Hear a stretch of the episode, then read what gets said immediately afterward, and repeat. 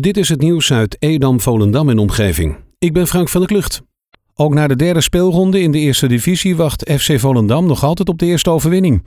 Dinsdagavond bleek NEC in Volendam te sterk, 3-1.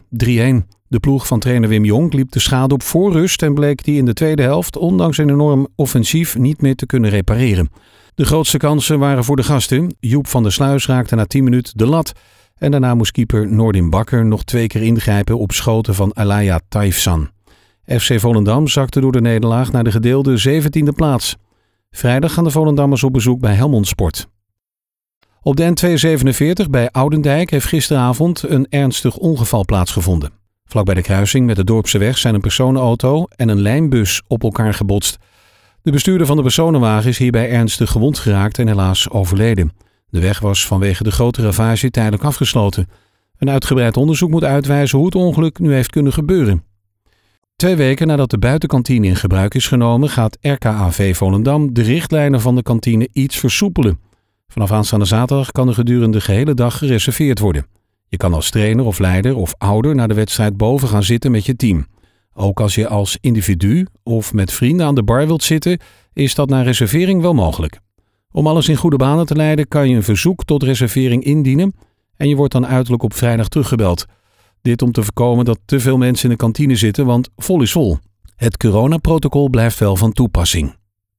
Voor Laag-Holland en het Noord-Hollandse deel van het Groene Hart komt 18 miljoen euro beschikbaar voor projecten om bodemdaling tegen te gaan.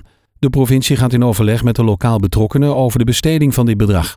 Het geld wordt beschikbaar gesteld uit het Veenplan dat onderdeel is van het Klimaatakkoord. In deze Noord-Hollandse veenweidegebieden daalt de grond al jaren. Het veen dat daardoor bloot komt te liggen verdampt en dat zorgt voor grote toename van CO2-uitstoot. Er zijn bijna 4200 handtekeningen verzameld tegen het plan van de Vereniging van Amsterdamse Middelbare Schoolbesturen om kinderen uit de randgemeente pas op school in de stad te plaatsen als alle Amsterdamse kinderen al een plek hebben. Alleen een tunnel onder de A10 scheidt de gemeente Landsmeer van Amsterdam. Toch zullen de kinderen die straks naar Amsterdamse middelbare scholen willen, als het aan het OSVO ligt, achter in de rij moeten aansluiten wat betreft hun schoolkeuze. De petities die in Landsmeer werden opgezet tegen het plan zijn meer dan 4000 keer ondertekend. Andere opties voor een middelbare school zijn voor de kinderen uit Landsmeer te vinden in Purmerend of Zaandam. Maar dat is een stukje verder reizen. Provinciale staten hebben gedeputeerde Jeroen Olthoff opgeroepen om met de gemeente Waterland en Landsmeer in gesprek te gaan om de pont die de gemeente verbindt te redden. Vorige week werd bekend dat de pont mogelijk verdwijnt door bezuinigingen. Zowel de gemeente Waterland als Landsmeer zitten in ernstige geldproblemen. Waterland heeft aangegeven geen geld meer te steken in de pont, zodat Landsmeer nu moet beslissen of ze extra gaat investeren in de pont of haar handen er ook van aftrekt. De motie van ChristenUnie werd unaniem aangenomen. Michel Klein stelde dat het opheffen van de pont grote gevolgen zou hebben voor Ilpendam en Landsmeer. Ook zou het omrijden van de landbouwvoertuigen extra uitstoot met zich meebrengen. GroenLinks in Landsmeer wil dat het mogelijk wordt om windmolens te plaatsen langs het Noord-Hollands kanaal. De Raad van Landsmeer praat morgen over de regionale energiestrategie Noord-Holland-Zuid. Daarin heeft de energieregio Noord-Holland-Zuid zoekgebieden aangewezen voor duurzame energiebronnen als zon en wind. GroenLinks, onder leiding van Jacobien van Boeien, wil grotere zoekgebieden zodat meer initiatiefnemers mogelijkheden krijgen om energie op te wekken. Daarbij denkt GroenLinks onder meer aan het Noord-Hollands kanaal. Alle gemeenten in Zaanstreek-Waterland zijn op de coronakaart van het RIVM niet meer wit, dat blijkt uit de nieuwe cijfers. Beemster is de afgelopen twee weken van 0 naar 6 besmettingen gegaan. Landsmeer van 8 naar 18 en Zaanstad van 47 naar 150.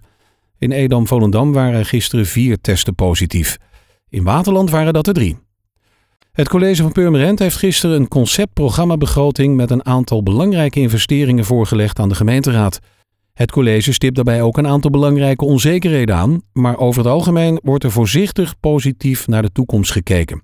Het is een bijzondere editie te noemen. Niet alleen is dit de laatste programmabegroting voor de fusie tussen de gemeente Purmerend en Beemster, maar ook is er vooruitgekeken naar een toekomst die onzeker is. Tot zover het nieuws uit Edam, Volendam en omgeving. Meer lokaal nieuws vindt u op de Love Kabelkrant, onze website of in de app.